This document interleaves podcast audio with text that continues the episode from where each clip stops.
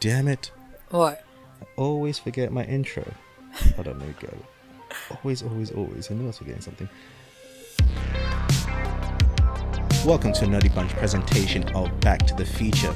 We are the collective known as the Cosmic Trio, traversing the space time continuum, watching movies 20 years or older.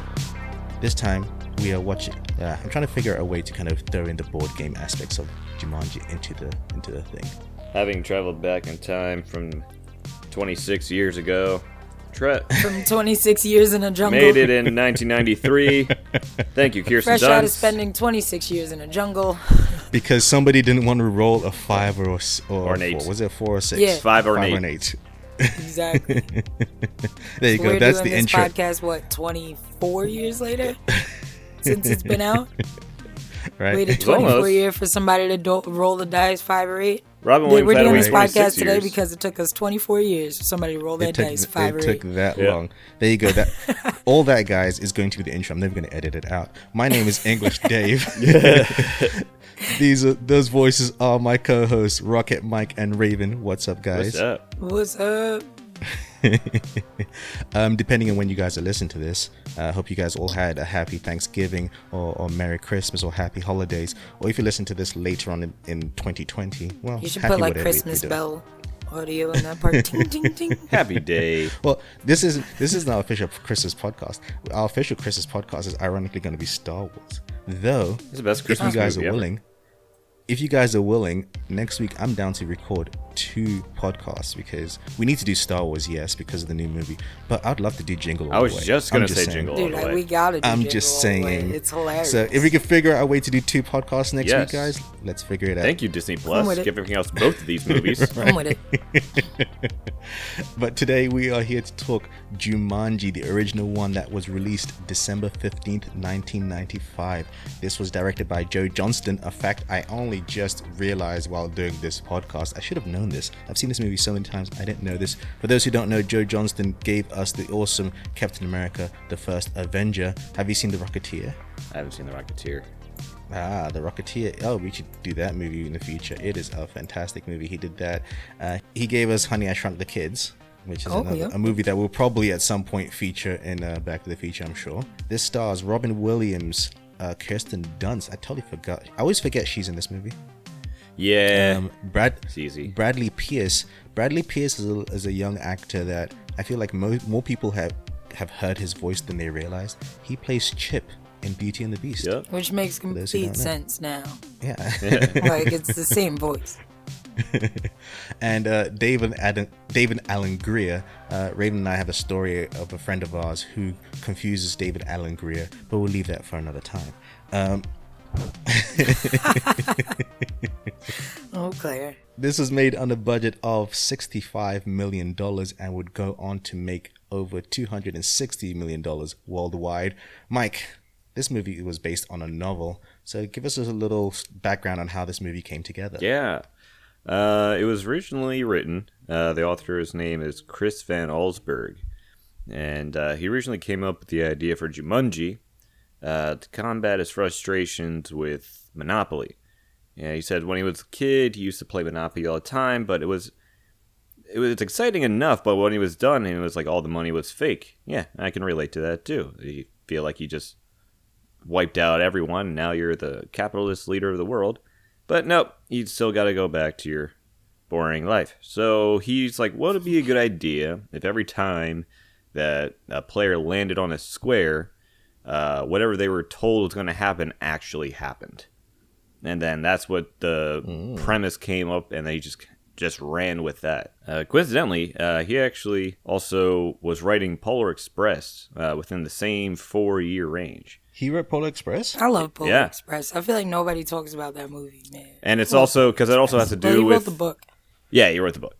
Um, but it also has to do with like you know like a kid being taken out of uh, his home and being put into uh, dangerous adventure adventurous situations. Obviously, we know Tom Hanks starred in Polar Express. He originally wanted Tom Hanks for Jumanji. Uh, he was I could see that. uh, the producers I'd probably love that actually. he- It would still actually make pretty good, but I mean, like anything that Rob Williams, especially in the '90s, was turning to gold. Uh, producers were a little skeptical about bringing in Robin Williams because we know how much he improvises, but they just made it very apparent that, like, listen, this is a very tight script. He's got to stick to that. And obviously, he's a professional, so we agreed. But of course, they do. They did. They took it. They did it for every scene. They did a take with the script verbatim, and then another one where he could just go off on his own. Oh, I, really? I still don't know what was improvised and what was scripted in the movie itself in the final cut, but they at least made that you know happen because it's obviously he's a he's an improv genius. You can't not let him do a little bit. I mean, look at Genie. Yeah, Uh, that was um, like ninety percent talk. improvised. Yeah, Let him say what he wants. It's fine. uh, not sure. I I might have known this, but then I completely forgot. Uh, Jumanji means many effects in Zulu, so Right. it's like What? What didn't didn't Robin Williams have this whole thing of making up of what it means? Yeah. To everybody. yeah, yeah, yeah. It was He just, it tells was just, it was just people. being any like, interviews and Yeah, fans. he told people it was a small country off the coast of Africa. You told people it was an he told people a island bunch in of lies. It the was a private island. Yeah. Yep. but the actual meaning, it's actually a Zulu thing. Is that from the writer? Yeah, it's really a Zulu Yeah. word. Oh, okay.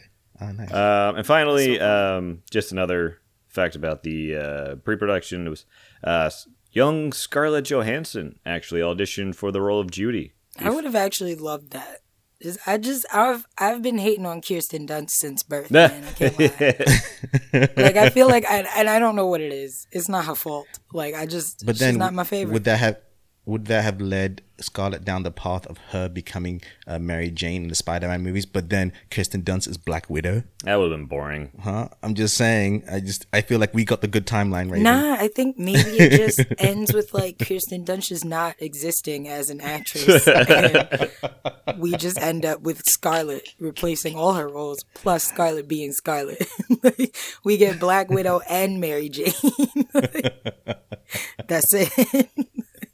Um, this is one of those Robin Williams uh, Robin Williams movies that when you look back on it, you realize that he himself isn't playing a comedic role as as much as you remember that he Oh, does. Even though he has, even though he has funny it's so moments. weird. Like I look back and I'm, You know? I always was like, I love Robin Williams in Jumanji, and I'm like, did I? Did Granted, But- I did, but but, 'cause I he- think it's just we love Robin Williams. Like Yeah. it's Yes. nothing to do with any role that he's in. And I think also because the character that he plays, it's very different. I think in a good way though, because I think what Robin Williams brings to it isn't like his comedic chops. It's his childhood nature because it reminds you that this is still a kid in this grown up's body. Yeah, I think that's what he brings to it instead of straight up comedy. So all his mm-hmm. comedic stuff is more about him being mentally a, a, a teenager still. You know, exactly. even down to the even down to little things like how he runs. Yeah. you know, like you still see that little boy in his body, and I like Yeah. you know, even just the way that you know his body language when people have conversations with Yes. him, you know, yes, it, it makes sense. Like this kid, Yeah, you Yes. can't like stay. You can never stay still when he's when he's talking. He's like, okay, so this thing happened, and now we're gonna go over here, and this Yes. is the reason why we need to start rolling this dice right now. You know? yeah, he's always like fidgeting with Yes. his Yeah. hands and like yes, and then like the clothes are oversized, the suit doesn't fit, fit him Yeah. properly. He's like a kid. because he's wearing his you know, dad's clothes. things like that. yeah. It- yeah, it looks like Yeah. a kid wearing his dad's suit.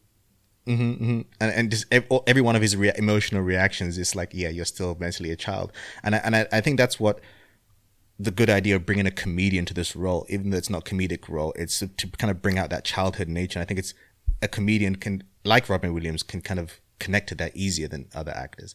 And I think that, and I love that aspect of it. And it, I didn't notice that until watching it this time around. You know, I think that that was something that was very prominent. Um, talking about watching it before, Raven.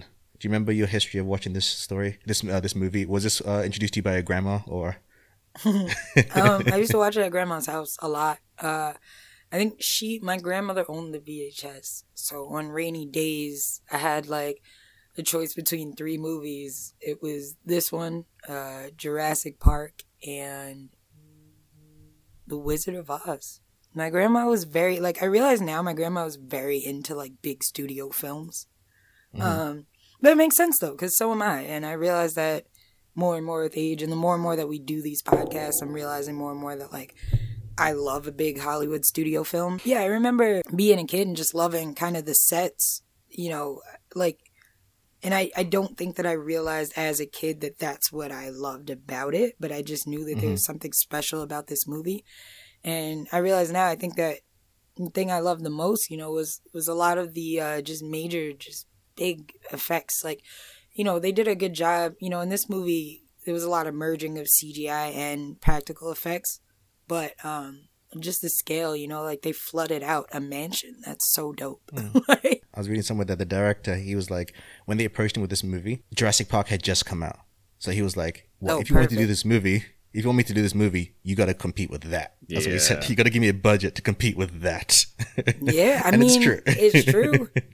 There's two of three VHSs at grandma's house. Yeah. It made the cut. So yeah, you know. But uh, I remember loving this movie. You know, I loved every part of it because as a kid, I feel like it's it's got a little bit of everything you love as a kid. You know, it's got animals. You know, we all loved zoos and wildlife when you're a kid. You know, the it's got adventure. Board games. Love board games. You know, and it's got Robin Williams. Like, come on. And um, you know, I just love the epic journey that this movie was and the adventure and everything. I don't remember the first time I saw it, but I do remember like never getting sick of this movie. And still to this day, I watched it for this podcast and I was like, I really didn't need to watch anything. I don't think I noticed anything extra in this film because I've seen it that much, you know, but Yeah. it's just a film I've always loved. Um, Mike, what's your history of this movie? I honestly can't remember the first time I saw it, whether it was in theaters or VH. I think it was probably like a blockbuster rental that I had been wanting to see. And then, but it's just like one of those movies where I had like can't recall the first time, so I feel like I've always seen this.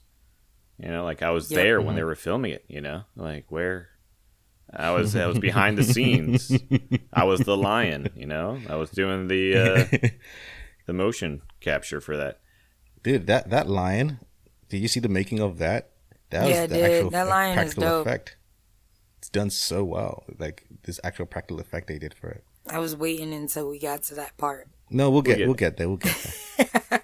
I'm like, 'cause I could break it down. no, we'll we'll get there. Uh, but yeah, no, it was. It's will always be you know one of my favorites. It's, like the the newer one was good too. I I don't mind it, but No, I actually did. I actually enjoy. I actually enjoyed the new one.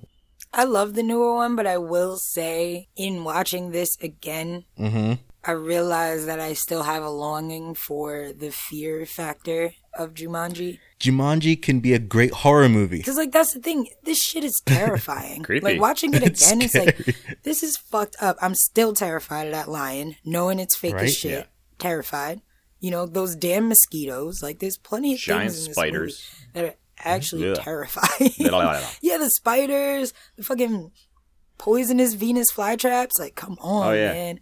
And it's like in the new movie, I'm like, if you're in the place that all these things came from that scared the shit out of us, I kind of want to see, Mm-hmm. you know, that place. I want to see how it was described, where things scream in the night. And it's great. But yeah, you know.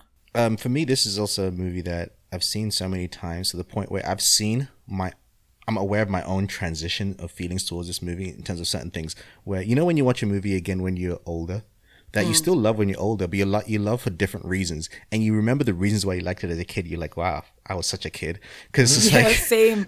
I had like such simple, like you know, there's such simple things you had to do to make me love a movie. It wasn't very complex at all.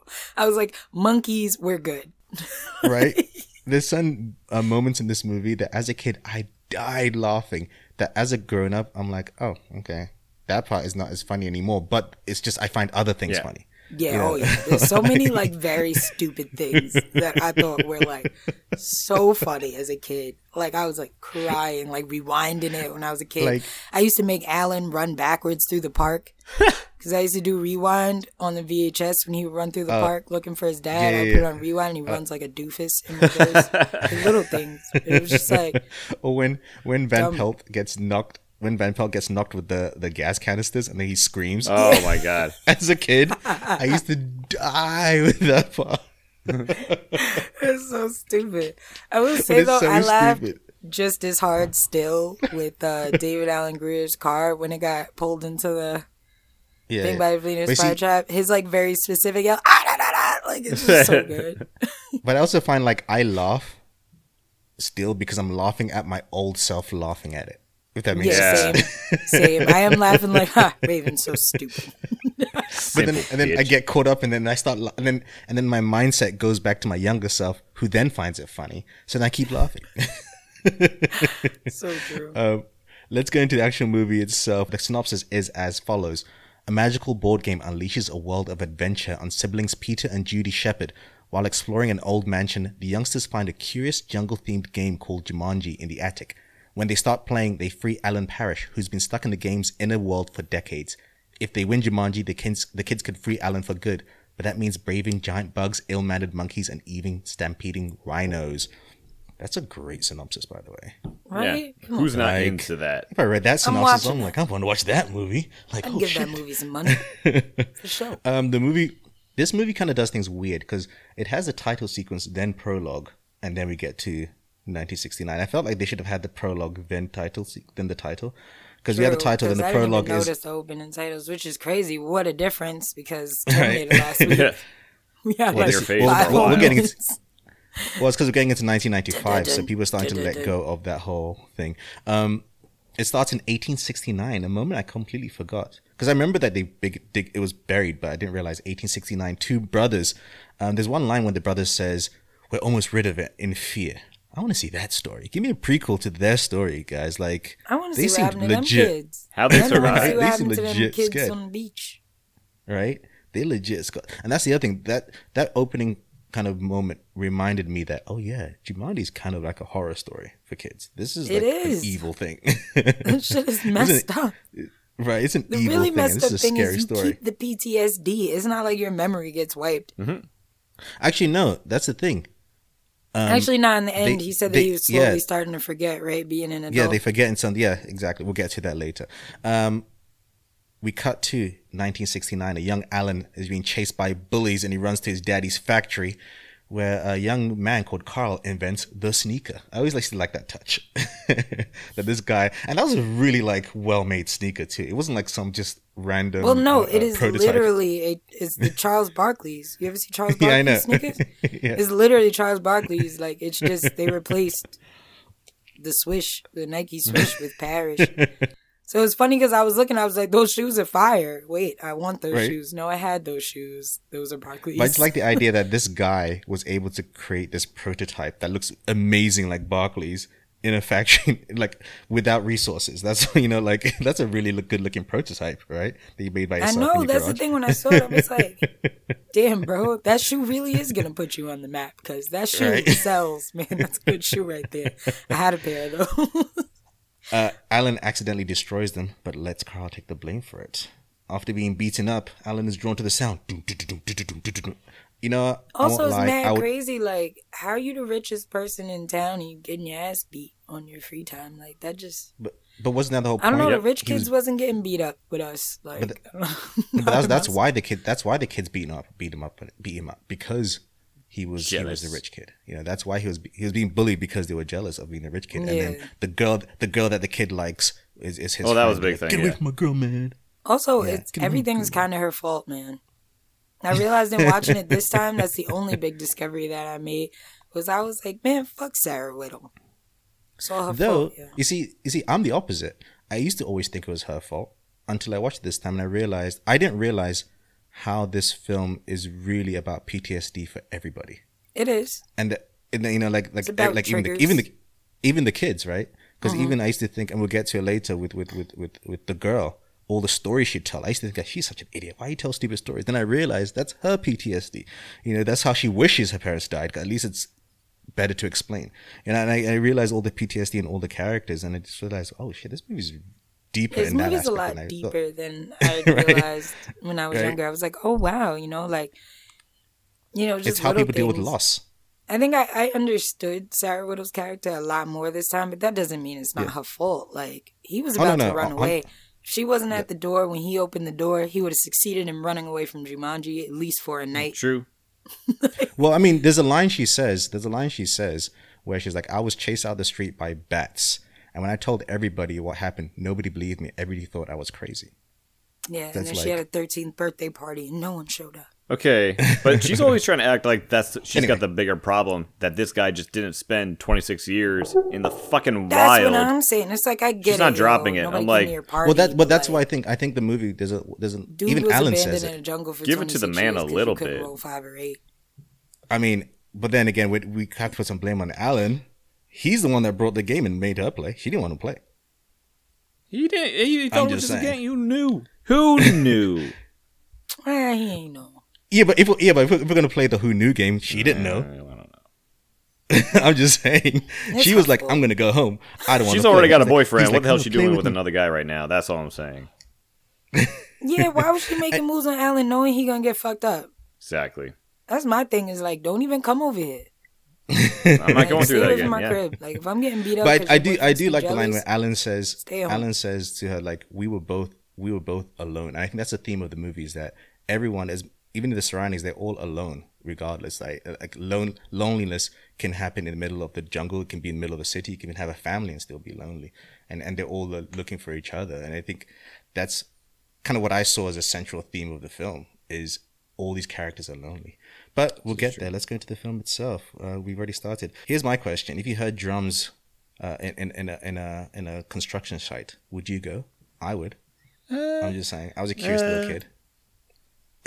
I was a curious little kid. I would have gone I up like, might what the fuck dance is that to drumming sound? not investigate. I would just see who's making it. If there's a, yeah. like I was that kid. I'm dancing, but Uh, right, right. I don't, I don't know if I'm gonna go check it out. I'm gonna just dance on my way out the park, like uh, uh, uh. what, what I found interesting is that Creepy. it, it reminded me, yes, this was 1969 because all this construction workers just don't give a fuck that little kids just walking right through everything. on a construction site, like nowadays, like you need a hard hat, bro. What are you doing?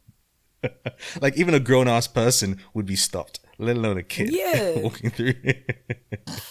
um, at home, uh, his parents talk to him about being bullied, and his dad is like, "Act like a man, be like a man." And I love that the parents are like, "Oh, you stood up to those guys. We have something special for you. We're sending you to boarding school. Yay!" and I was just like, How? "What?" I, there was kind of a moment too. Where he was like, "You're sending me away." I was like, "Wow, I, I guess you could see it." That right? Like, of course, that's why wouldn't you see it? you that got like beat that up. way? You going to boarding school? Yay! Congratulations. And he's like, "Shitty And- gift, dad."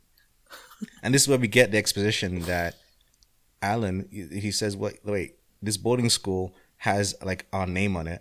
I'm being bullied here because of our name, and you want Yeah, me to like, go my name's on a building. Like, what the hell? I don't want to be a Parrish. Yeah, I don't want. To, I don't want this attention. And that's again, this is where you start seeing No, the, the the seeds thing- of. This is the first time in my life though that I rewatched that scene a couple of times. There was some bomb acting going on in there, man. but like, it was mostly just like the moment where he's like, "Maybe I don't want to be a Parrish." You got to look at the mom during that whole scene. She goes, oh, like her reaction is so perfect. She looked like, "Honey, please don't hit me. Don't hit him." Ooh, like you struck a nerve, and like her face of just like, "Oh no." I don't want to be here is just so good. Like it's just spot on like parents disagreement whatever. But I felt like, you know, you felt it in that moment like mm-hmm. because when I was a kid, I always felt like, you know, all I saw was the disrespect towards his dad, and I was like, I wouldn't get away with that shit. You bugging out, Alan. Mm. You know, now that I'm older though, I'm like, yeah, I get where you're coming from, man. Like, Yeah. It is kind of like you're, you know, you're tossing him away or whatever. Even though he's like, hmm every kid in our family went there and all that other stuff. It's like, okay, so every kid in their family tossed them away, you know, like all their parents were like, nah, you know, go live somewhere else. It also shows you a certain type of parenting that you are you really parenting your child where you're just doing things because it was done to you. Yeah, and where you your raise them through- until you know? they're nine or 10 and then send them away for the next eight years. It's kind of like, mm. Yeah, you know exactly, exactly, and it really showed like his father didn't know how to raise him. He didn't know True. what to do with him. You know, they Yeah. they they have a a, a, a tumultuous relationship. And also, then um, what a big ass house for three people. I'm like, Yeah. is so.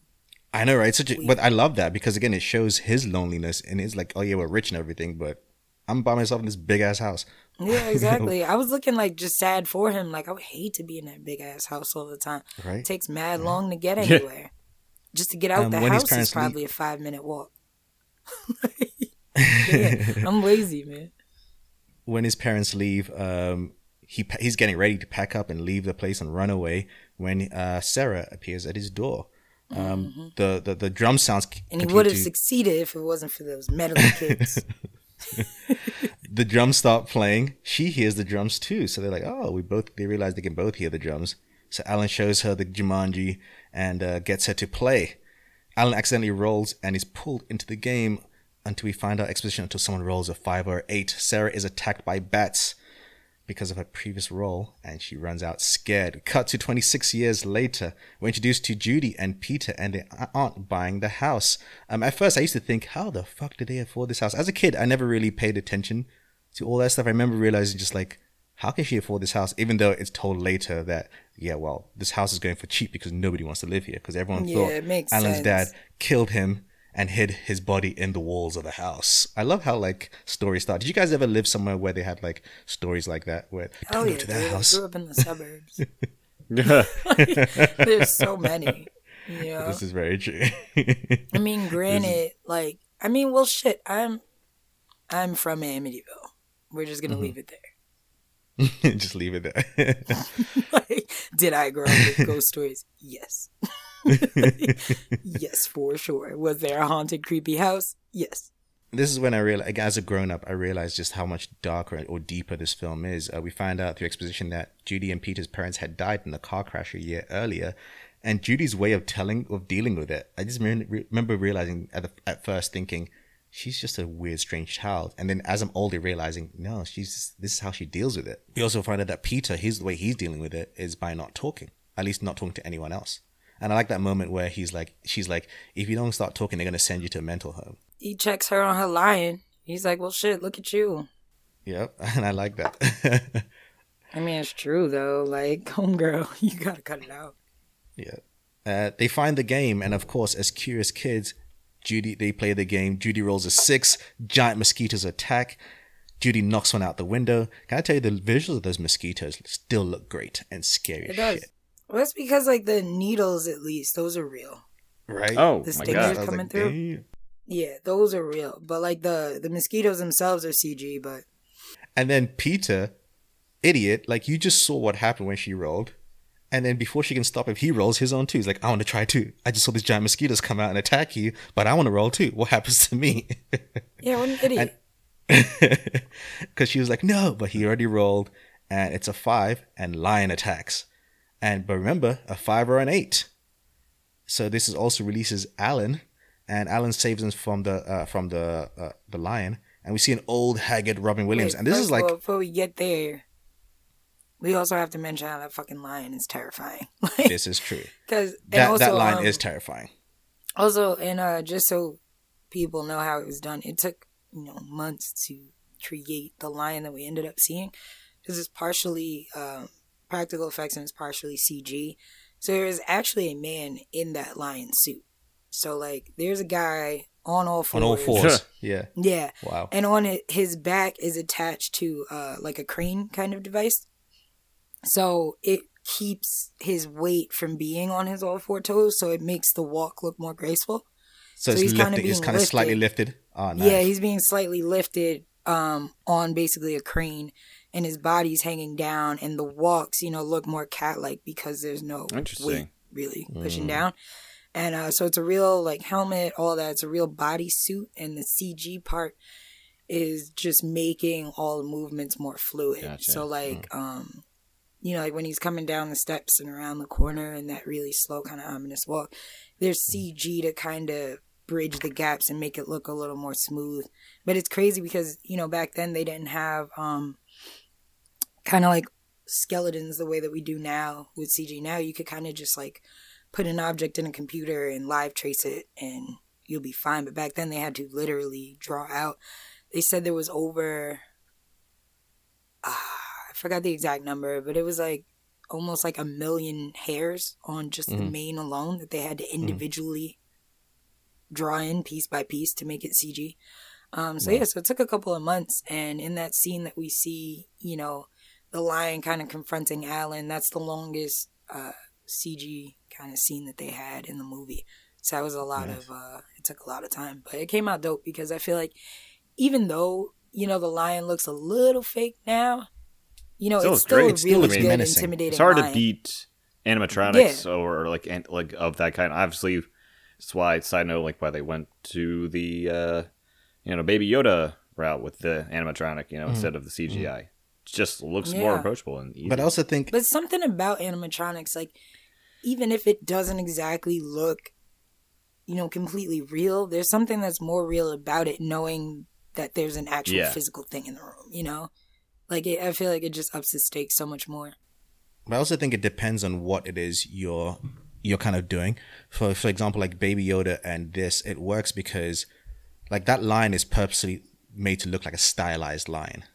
Right? It's not Yeah. meant to look, it's not meant to look like a real line. You know, Yeah, it's supposed it's to be a line from this stylized True. place. And Baby Yoda is not a real thing. It's so it's like I think sometimes where animatronics lose me, Shit, it's when it's trying to I mean, depict uh, Jurassic Park. There are no real Yeah. dinosaurs. exactly we don't know what that looks like i think it's it, animatronics are harder when it's actually something that we it's easily recognizable to us that's when it's um, it, it kind of loses me but when it's something that's obviously stylized look i think it works a lot better because it, it it's like this alien otherworldly looking thing is real in my presence but it's still and also that's a, another big thing in the movie. Um, all the animals and everything that we see were made to one have expressions. Every single animal ha- um, is conveying a very specific mood, and uh, with all that being said, all the animals. Um, like not only were made with specific expressions, but were also made uniquely, like Dave was saying, so that they could look like that they weren't like any animals that we know. You know,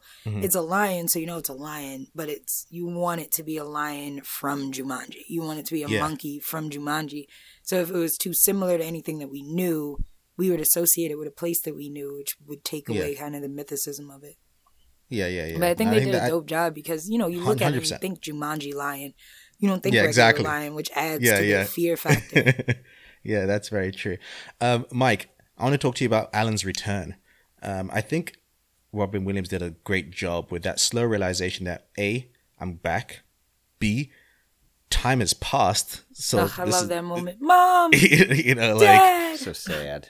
like Oh. all this kind of stuff, and then just like saying like everything, the whole world is upside down and has changed. You know, and this is kind of like our introduction to Robin Williams because it's like 30, 40 minutes before we actually get Yeah. to him. You know, so Mike, what did you think of that? You know, the return of Alan. Because well, you don't automatically recognize him first with you know with the giant Mm-hmm. mane of hair that he has. And it's um, One day of no shaving for Robin Williams. yeah, really.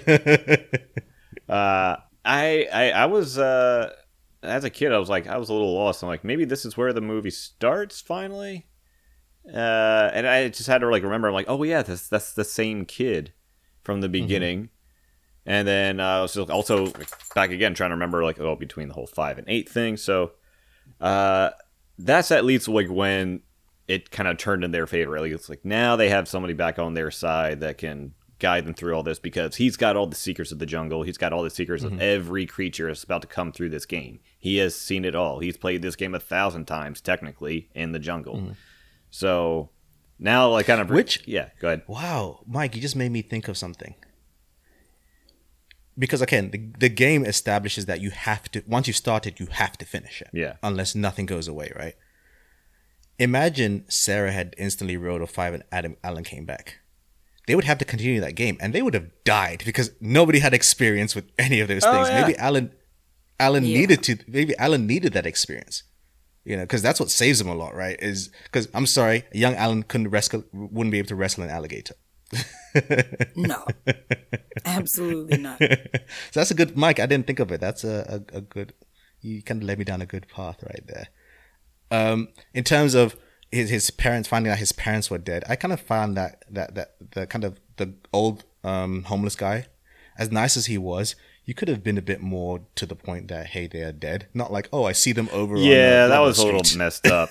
That was a dick move. Kara said the same thing. She was like, "That's fucked up. He could have just told Yeah. him his parents were dead." And I was Right. like, maybe that was his way of like easing him into it. Maybe he didn't know how he was gonna react. You don't want this seemingly crazy dude losing his shit. That's like in your that's like what the home. devil says. know? Like, oh yeah, I'll show you your parents. They're still around. They live on this street now. Follow me for your soul.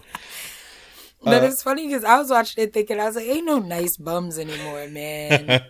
you know, Back in the day, bums were so nice. in mov- in movies, right? Home Alone bum was a nice bum. Like they were always the nice yeah, bums. super nice. The bird lady, all of them, super nice. They kind of giving out clothes and food, like And good advice. back in the day, always good advice. and great advice. you know, I mean, they're a little cryptic in terms of you know right? dealing Um, with death, but other than that, he's a nice dude.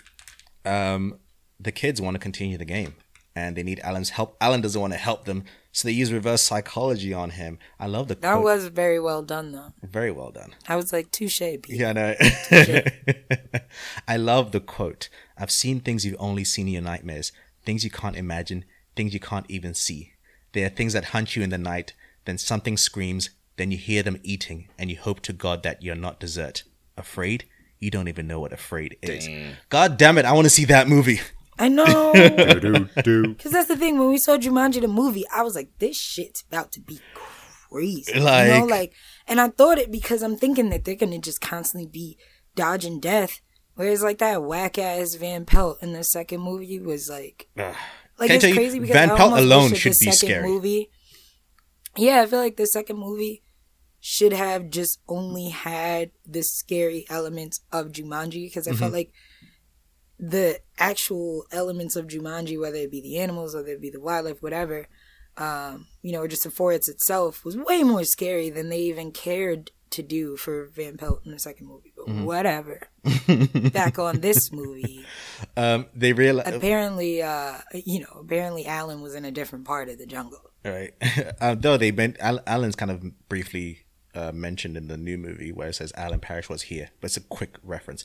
Um, they realize that it's the same game that Alan and Sarah starts, and it's Sarah's turn. So they find Sarah and uh, they convince her. Well, Alan again tricks her into playing. Alan's like, "Oh, give me the dice back. I won't play." And he moves his hand out the way, like, "Oh, dick move." But it's kind of a good move because again, you have to finish the It story. was a smooth move. Yeah. All them years in the jungle, man, he learned sleight of uh, through this through that whole process, we do find out that she went through, like we mentioned earlier, she went through years of therapy, spent a lot of money on therapy as well, and no one believed her. And like you said, Raven, no one came to her her birthday party. She instantly was like, I'm having a real episode here. I'm sipping tea. Can I tell you though? I think the actress, what's her name, Bonnie, uh, Bonnie Uh, Hunt. Bonnie Hunt. I think she played the kind of like, I'm kind of off. I think I'm crazy. Kind of very well. I think I was so like, yeah, you, Yeah. You're, you're, you're crazy. She played it really well. yeah, Like uh, I felt like you believed that she believed, Yes. but was told not to. yes, you know? exactly, exactly, Like exactly. you can tell she really wants to, but she's Yes. like, ah, I can't Again, end up back again, in the it's like- loony bin. I completely, I completely agree. Like a lot, if if she had come back and played, Alan could have come back and blah blah blah. But I also do see the other side of she was chased by bats, and we get that bats thing again, where people say, "Oh, some kid said she was chased by African bats." Oh, crazy kid. Everybody's telling you you're crazy, and everybody's saying, you know, this person was, was, was killed by their father. She was probably forced into therapy as a kid, all that kind of shit. Yeah. you know, like For sure. I can understand, especially in this 1960s as a girl, they probably did some crazy shit to her as a child. If, if it was like down the exactly. realistic storyline, She probably had shock treatment. right? shit. Right? Like crazy. That shit was therapy. just normal back in the day. They were just shocking everybody. Like, in it's, here. yeah, it's, it's easy. It's easy. uh, she That- rolls. She rolls her roll, and we get the vine attacking. Uh, the vines are done very well. It's another great practical effect. I thought they were done. I like that. Yeah, those that's all real too. It's a Mm-hmm. mechanism. Um, the like pulley system that they have pulling Peter's leg. hmm hmm It's like a, it's actual uh, machine. So Oh, nice. once it wraps around his leg, there's really something Oh. Nice. It's machine operated, which is pretty dope. Because I'm like, you know, just even acting that out, you know, it just adds to the scene. I feel like Mhm. just being an actor in that scene and being able to actually see this huge, Fun, fun fact. you know, plant Um, eating up this kid. like you said earlier, this is a movie where they mix practical and, and computer effects. And this is one of the first movies that Robert Williams did with green screen.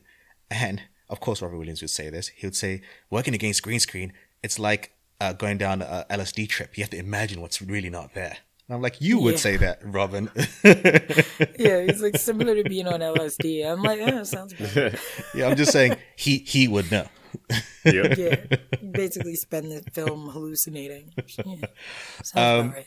After Alan and Sarah share that they were both, you know, they, they do have the argument of whose fault it is, but they both come to terms with realizing that they were both alone, especially because Peter and and and and and, and uh, what's the girl's name?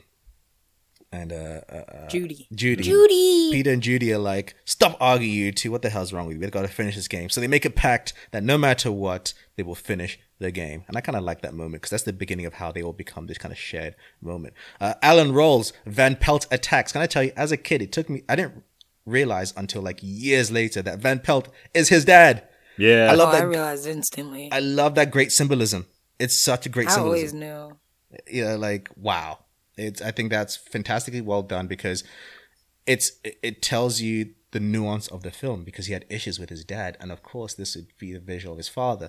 You know, and it also adds to the mysticism of Jumanji because it's like, wait, a version of his father was created in the game to kind of attack him. Yep. Wow, that's insane. I like that, and I think the actor did a great job of playing Van Pelt. I think Van Pelt is up there with like my top 100 awesome villains. You know, He is very scary though. But as I'm older though, I hate like the mouth movements he does. I'm like, what are you in a lion costume? Why are you doing a roar thing? It's but that's his whole fucking thing, right? He wants, he thinks he's a lion. Like and he's like growling. What is I get it? What are you supposed to be? but he is scary though. yes. But I feel like it's scarier because, you know, it's almost Alan's projection. It's not, but you know how like everyone has that fear Yeah, yeah. of their parents. So Yeah. it makes sense. Uh, Alan used some skills. He evades Van Pelt, comes back to the house, and now it's Peter's turn to roll. And one of the most famous scenes of the movie, the stampede. They always find it hilarious that you hear these rumblings for ages and then you decide to run. You've been playing this game now for a couple of rounds now. You know that every time you roll, some shit happens. So if I roll just now and I hear rumblings, you don't have to wait till somebody shouts stampede before you So, start yep. running. It's Actually, time for that now. literally every clue, every clue that they've been given has been to move or run in some way. All right. Every single one. It's not like it's switched up. Like all of them is like move with haste, uh, you know, post haste. You want to get a move on. You might want to run. Literally all of them are like, yo, get out of there, bro. Shit's about to go down. So I feel like automatically when I threw the die, I would just, you know, cuff up the damn game and just start heading out. Right, like I don't right. know where I'm going. I'm gonna just run until we stop hearing rumbling. Then we could roll another die, run again. You know, y'all got to get a, bit, a better game plan for this. Seriously, seriously. The, that visual effect of the these things by stampede is done so well. Uh, it's great, The great Stampede mix. is done really well. Mhm. Also, that's a mix of practical and CG. Yeah. In that scene, they actually made like a big uh, fake blue rhino. It kind of had like it was kind of like a the shape of one huge rhino, but it was perfectly shaped so that it made the shapes of the three rhinos running forward. And it's a really big one in real life, and it's pushed in, and it's uh, on a system also. The system pushes the large uh, object through the wall, and once everything comes crashing down, they you know take out the blue rhino in post, and they added you know three gray rhinos running through. Yeah, But it's like crazy because like in real life, you know, um, what's his name? Uh, Robin Williams. Robin Williams was like actually running from you know falling books. like there was literally a wall collapsing behind. Yeah, him. yeah, So it's pretty cool, you know, because like in the whole like it's a stampede, I feel like it just heightens yeah. the uh you know the feeling that much more. Mm-hmm. And it, you know, it's one of my favorite scenes. Mm-hmm. I want to destroy a library. Um, in that stampede, a pelican takes the game. They give chase, and as the as the vines continue to grow in the house, uh, we get our NRA moment. Van Pelt stocks up on weapons. If anybody asks, you didn't get it from here. Like what? It's America. between term But between sadly, Terminator, all I could think was like, this is literally what's happening now. They Yeah. knew, right? like, Like the guys like, don't don't. If anyone Or I can asks, fill this out. like It's so bad. like, are you kidding me? Corrupt. I was like, damn, that is how easy it is, isn't it? Uh, I mean, especially we that hasn't led to any bad things in our history. right, a couple then, of weeks. speaking of, also, the whole "you're not a postal worker, are you?" Yes, yes. um, comes That from line. in real life around that time uh, in the 90s there were postal workers literally in real life going ape shit because they either got fired or things changed at their job and they were showing up to the post office and shooting that bitch up. Well, you mean And, you mean um, going postal? That's what that phrase Yeah, so from. that's how the phrase going postal came to be. Yeah. but uh, beyond all that, in this movie, because obviously he's in a tan khaki suit and he comes in asking for a gun, they make the funny reference of, You're not a postal worker, are you? Implying that he's going to go shoot up. So, but you're still give you're still selling him these guns, But you're still giving him a gun without registration. Yeah. right? I just want to sleep Zero. at night. That's all. You don't got to write a name, no nothing. I'll fill this out. I'll keep these doubloons. in Yeah. there. like, what? Um, Makes no sense. Peter has a heroic, heroic moment where he saves the game. He uses his skills, his monkeying skills. Well, he's not monkey quite yet, but it's almost like foreshadowing, right? Yeah. that he's going to be a monkey and uh, he gets the thing back and i like the moment because again we get this moment that uh, alan now has to be a father figure. On the way back they bump into carl who arrests alan. Peter tries to fix everything to cheat and is punished and this is where he starts becoming into a monkey. Uh, peter reveals himself to carl. It's like hey it's me. It's me. And we see in town how the town's really gone crazy. And i like again little subtle things that we see that since the factory was closed and everything shut down that factory was a reason why the town was doing so well. And now the town even before the jumanji shit the town's really run down you know this town's really fucked up and uh, we see the is getting all messed up and uh, on their way, Van Pelt catches uh, the crew, and Alan and Carl hear about this, but not before Carl is handcuffed. And I love that sequence where they have to drive back. He's like, "You son of a bitch! I'm gonna sit here like this. Now you ha- you didn't have to handcuff me and throw away the key. I was letting you yeah, go. no. I was letting you go. like Yeah, exactly. Such a dick move. Uh, they return.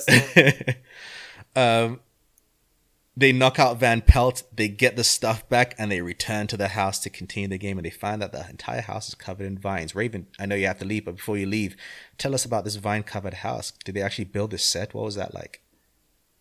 Yeah, um, they built the set. Uh, all the vines and everything are pretty much real. Even the alligator we end up seeing later. That's a guy in a suit who, um, Robin Williams accidentally uh, really elbowed very hard in the head during the filming of that scene. He kind of got so into it that he forgot there was a person in the suit, and while he was wrestling, he like kind of punched. Uh, he elbowed the suit, and the guy in the in the alligator suit actually screamed out, "Hey!" which is pretty messed up. To quote a line from the movie, "It's a crocodile." Oh, sorry. It's crocodile, right? Um, but yeah, uh, yeah. So the way that they shot the movie, actually, they shot the movie in reverse because, as we all know, in the ending sequence, it's Christmas and the house is beautiful and all that other stuff. And they had to do it so that the movie progressively gets, dis- you know, so that the house progressively gets destroyed as they go because they're not going to rebuild it. yeah, So, you know, then they shot the rest of the movie kind of in order of the film. So the very, very last scene was shot last where the house is covered in water and vines and all that stuff. And if you look at the behind the scenes, I bet about 90% of it's real. oh, nice, nice. All right, Raven, you have to go. I do. Um, Mike and I will keep on going. We're almost at the end of this. Uh, thank you, Raven, as always. Thank you. And uh, tune in next week, guys, for Raven's thoughts on Star Wars. And we'll go on to What that later. it? Peace out, Raven. Peace. Uh, Mike, we uh, will finish off. We are in the house right now, and they decide to keep on playing the game. Sarah plays, and we get a monsoon, and she thinks, "Oh, it's safe inside." And Alan's like, "Yeah, right." That's another great effect, flooding that entire house. I thought that was done really, really well. Uh, the actor said that that was the most grueling day of work. Mike, I can imagine what it's like to kind of work on set for days and days, just wet. Oh, geez. Yeah, that's, and it's probably not even like heated or anything. So they're probably freezing. It's raining and in water, and so it's like there's no escape. You're just constantly soaked for hours at a time. Like take two. Okay, we need this to get this angle. Oh, we gotta take this angle. Just slushing around in the water the entire time. But again, it was worth it. Visually, I think it was done really, really well. This is where we get the the the crocodile attack, and uh, I love the moment where Carl and the aunt try to kick the door down, and you just get the Yeah, burst, yeah. just knocked out. just get knocked out. And that's how this saves them from from from the alligators, and uh, they have an awkward moment where she tries to kiss him, and he's like, again, I think that we- we're reminded at this moment where that she's the grown up and he's still yeah, mostly a child. that's what I'm realizing too. yeah, and and and he's like, uh, that was a crocodile, okay. And so he plays, and this is where we get the quicksand. And I love the moment where they're trying to help him, and he's like, "Stop giving me things that fall apart." I thought it was done really well. Uh, smartly though, Peter plays re- no, Judy plays quickly so they can stop, and so uh, Alan and Sarah get trapped. Again, that's a really good visual effect of the two of them trapped. in the Yeah, you don't see anything like that anymore, especially when the uh, no. the ant comes in and just sees the bottom half just hanging. I'm like, you didn't see that ever before. Peter rolls, and that's where the giant spiders start to come. And I like that Alan tells me, "Go and get the the the the, the axe from the shed." I love the sequence when he grabs the axe to open the shed. Breaks fourth wall just for a second, like, uh, yeah, okay, we're He's good. like, uh, "What am Yeah. I doing?" I love that. The aunt just sees him running with an axe, looking like a monkey. I just like imagine the aunt's position. She's like, "What the fuck is going on?" Just stay in here. Just stay in this room. You'll be fine. the ground start to split open. And I love again another great effect. They actually split that set open. I think that was done really, really well. And Van Pelt attacks, and they realize they must finish the game. Peter has the dice in his hand. This again, this is the, I think this is a moment for Peter. Not only he steps up to, to Van Pelt. It's the first time through his narrative is stepping up to bullies, right? Yeah. That's kind of been his Yeah. arc is to step up to a bully. And so this is where his arc comes into play. And he's like, no, I'm done running. I've been running away from you like in the jungle for 26 years. I am done running. And this is where Van Pelt looking like his father also comes into play, where he's also stepping up to his father in a way. You know, sim- I was gonna say because he was about to run away from his dad in the beginning of the movie. Remember, he had all his things Yep. packed, and then uh, that's when he heard the drums.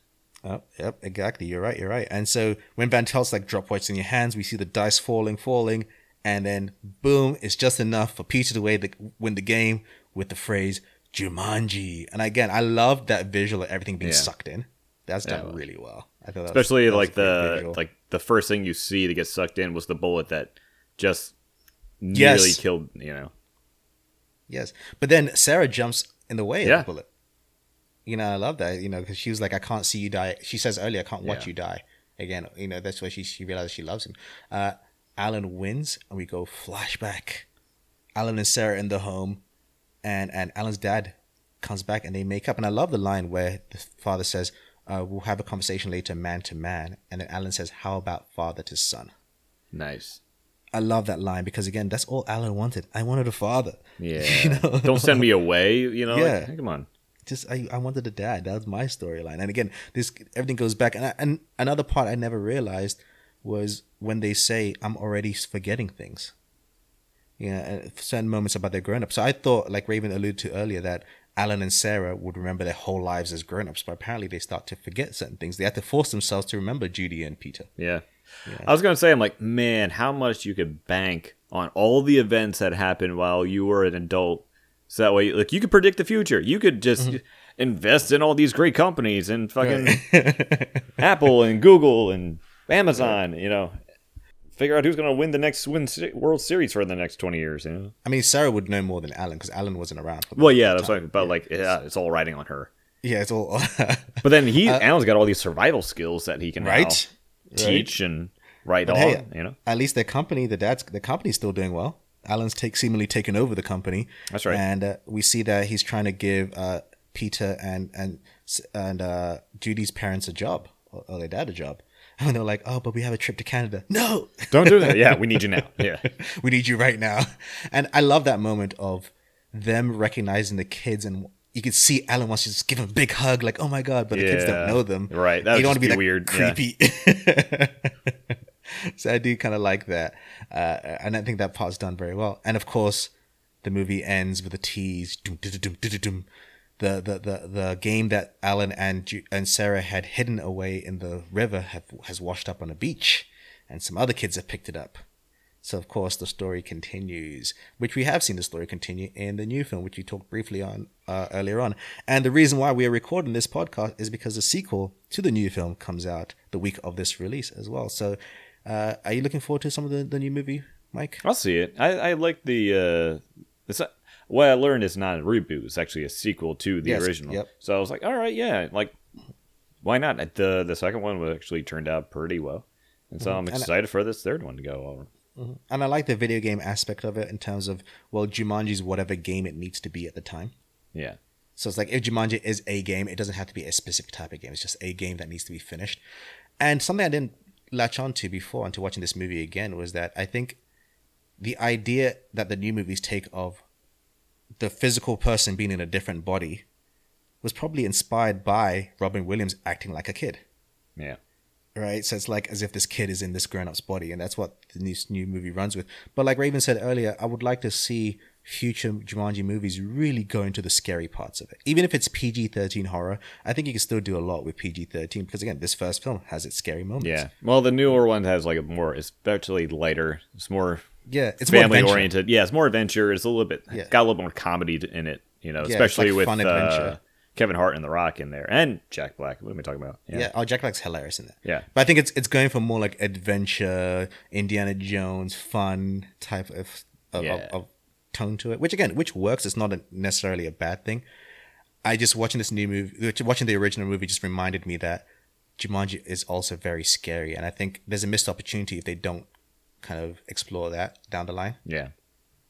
Um, overall, though, I think I still love this movie. I think it's still a great movie. It's it's a movie that still holds up. I think if if you're if you're older or around our age and you want to introduce someone younger to this film, I think it's totally fine and they would enjoy it too. What do you think?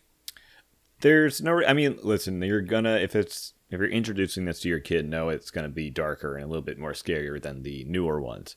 But yes, definitely. if you want to see where it all started and the uh, incredible performance as always by Robin Williams, uh, then it's always going to be worth a to a, a check out and watch out this one. You know, because um, you know we don't have as many more board games that are you know as fun Movies. and popular as it used to be, yeah, like in the '90s. So.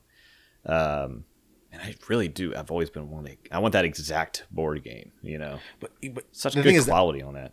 the irony is though, like outside of like a really cool prop, unless it was actually real magic, I feel like the actual Jumanji board game would be boring. It's like how does that pl- how does Oh that yeah, you can't make anything happen. like I don't like I wonder if I mean I'm sure there is a board game that exists in some form. Yeah. I've not actually researched, but I wonder how it plays. Yeah, how do you actually get the same point across? um, but thank you, Mike, as always. Thank you, English Dave. Um, we already thanked Raven, but thank you guys for listening.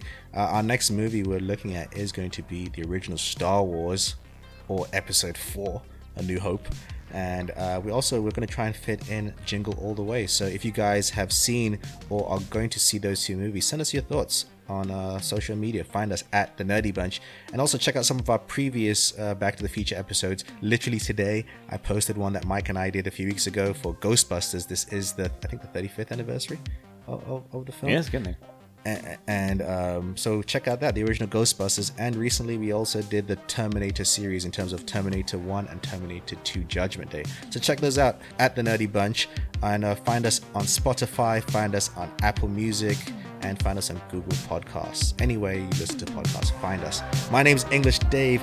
This has been a Back to the Future of Jumanji 1995. And as always, Mike, Keep it nerdy. peace out, guys.